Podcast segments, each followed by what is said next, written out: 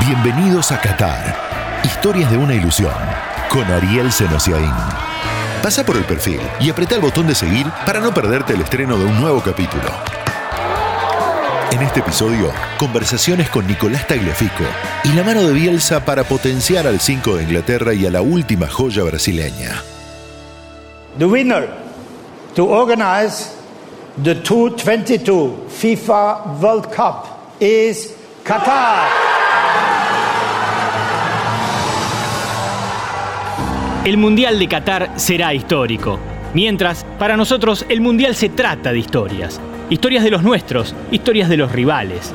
Bienvenidos a un viaje que en realidad es una ilusión.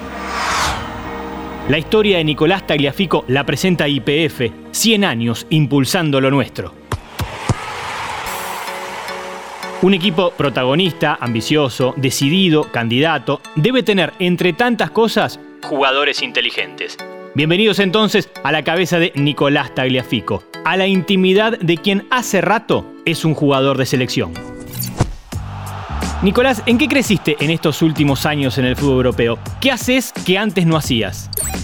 Crecí no solo físicamente, sino mentalmente. El primer parámetro es el físico. Adquirí una rutina quizás o una manera de entrenarme que a lo mejor en Argentina no me pasaba. Casi dos o tres veces por semana se trabaja en gimnasio y no solo en músculos, sino también en ser eh, más rápido, más eh, dinámico. Eso creo que es algo que por ahí en Argentina no se hace demasiado. O quizás se hace, pero no con la rutina o con la cabeza que se trabaja acá. En el fútbol europeo, la calidad con la que se juega, la precisión con la que se juega, físicamente también es más fuerte, tácticamente cambia totalmente también, se juega en equipo, quizás en el fútbol sudamericano es más uno contra uno, más trabajo individual, acá es todo más trabajo en equipo y mentalmente creo que la cabeza también actúa de diferentes maneras. Recuerdo que cuando te incorporaron, hablábamos de que te interesaba aprender del Ajax. ¿Por qué te metes en la idiosincrasia del club donde jugás?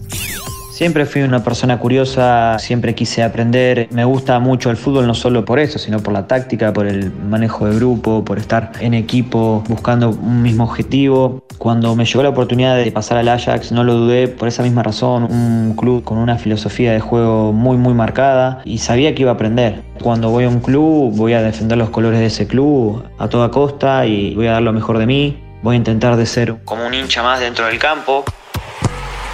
Viviste en Murcia, viviste cuatro años en Ámsterdam, ahora en Lyon. ¿Te interesa también conocer las ciudades?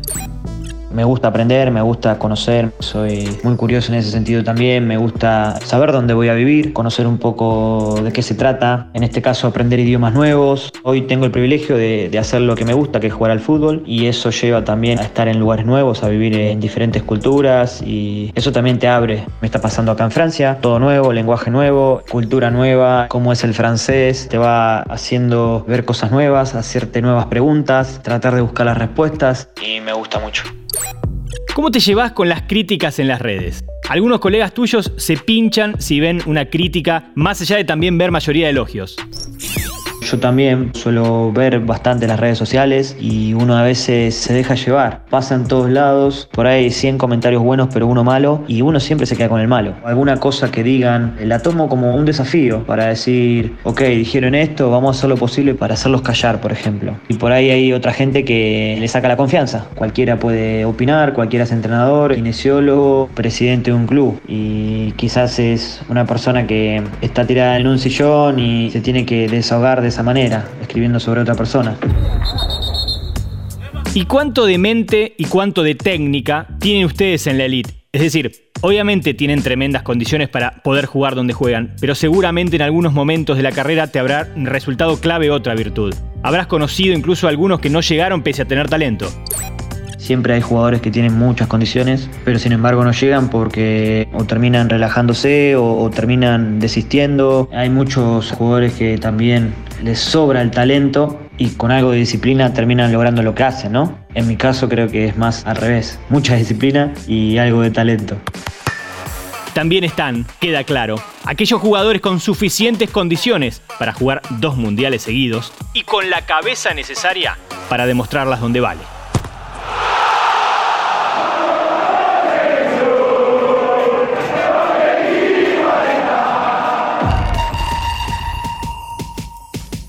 La tierra de Garrincha siempre generará un win. Si hace un par de años, por los costados en la selección brasileña jugaban dos futbolistas de otro estilo, como Richarlison y Gabriel Jesús, hoy Tite tiene para variar.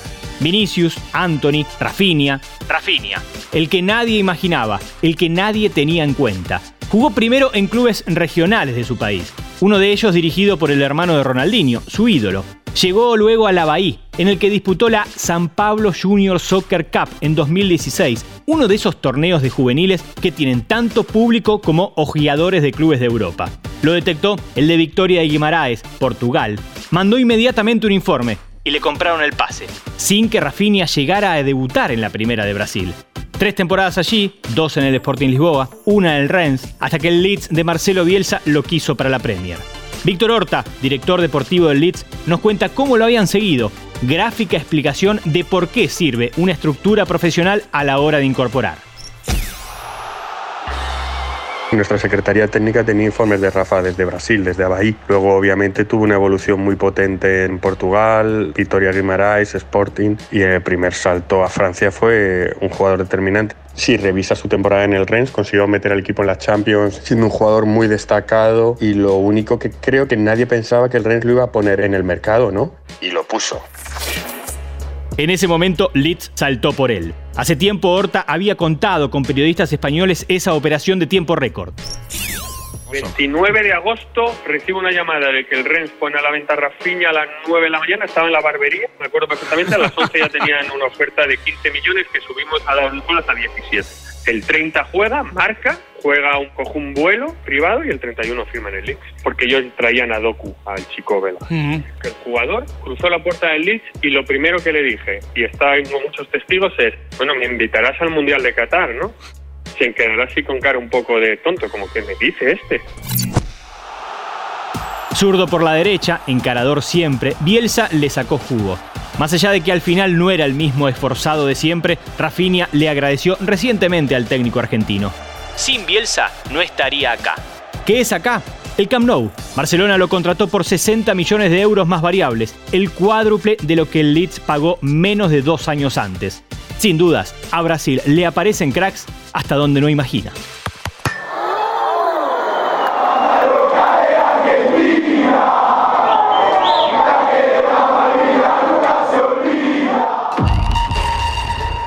Hay otro ejemplo de cómo llegó a su selección a partir de la mano del entrenador argentino.